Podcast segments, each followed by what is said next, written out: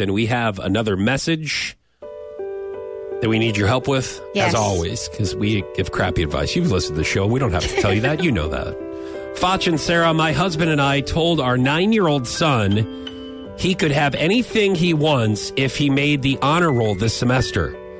He currently has straight A's and has asked for an iPhone for Christmas.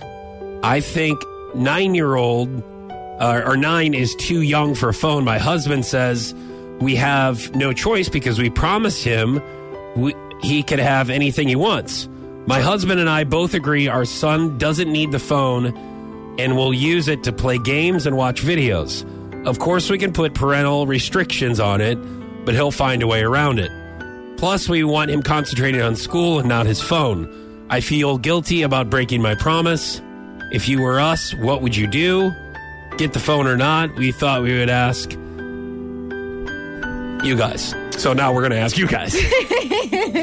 On our socials are 8629 965. What should they do since they already promised their nine year old? Like, hey, man, if you make the honor roll, we'll get you anything you want. Well, he said, all right, fine. I Yeah. want an iPhone. So, um, assuming this is their only child, they've been in the parenting game for nine years. They should know that you do not tell your kids that they can have anything because So that's their first kids are mistake. kids. Yes, That kids are was a mistake. Yes.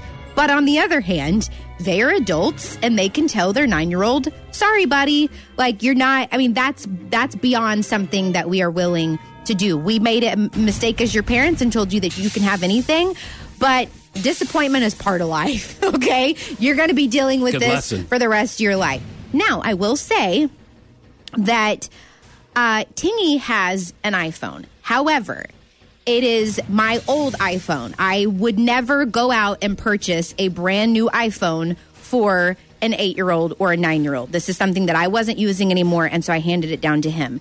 He uses it's obviously not set up to where he can make phone calls or text or there's no snapchat or facebook or anything on it but he uses it to um, you know watch youtube videos or you know thing, things like that now they also Things said like that.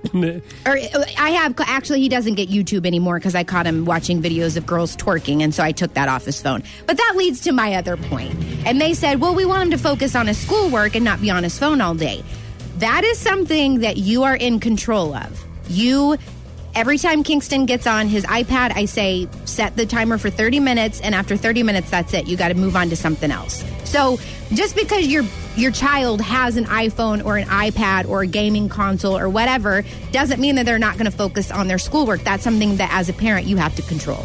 Right, and I also want to stick up for people who are do like video games and are have an artistic side because I'm just one of. I'm oh, not so saying it's now good. people that play video games No. are artistic. Yeah, absolutely. Like you have to have a break. so you have to have a you. break from school, man.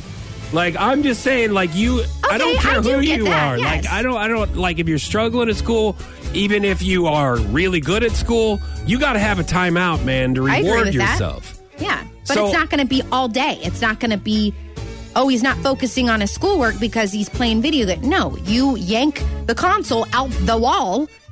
And how about this? How about getting good grades should just be a part of That's your what you career do. in school? It's like showing up for work. It's that's that's what you do. But anyways, we're get- we're totally getting Well, off. no, I'm just saying, no, not really, because there. I mean, the question is that there's a lot of questions here. I don't Should think they follow just through with what they they told because what you they said they do? probably shouldn't have promised anything in the first place. Yeah. So that's the first mistake. Then also, it's almost. I, I knew a couple of people going through school that their parents would promise them like twenty five dollars for an A, twenty dollars for a B. $15 for a C. Mm-hmm. So they would bribe them with the grades. And I, I, I remember going home to my mom and I'm like, hey, why does Chris down the street, why, like, I got an A. I, I want, I want my $25. Oh, and I would man. love to hear what Ron Fox had to say about that. Yeah, he goes, well, that's not what we do in this household. That's You're right. gonna learn that really quick. That's what you, you you're expected to do that. Mm-hmm. Just like you said, it's just like when somebody's like, well, hey, wait a minute, I spent I spent an hour with my son. I spent I listen. I went to gymnastics this week on Tuesday. Aren't I a great parent? Yeah. Yeah. So you're doing something you should be doing. Right. Is what you're trying to sell it, and we need to reward you. Right. No, just do what you're doing. Okay. Yeah, you go above and beyond, then your reward will be there for you. Yes. So I don't know. Um, you guys help us out. 8629 965 or on our socials.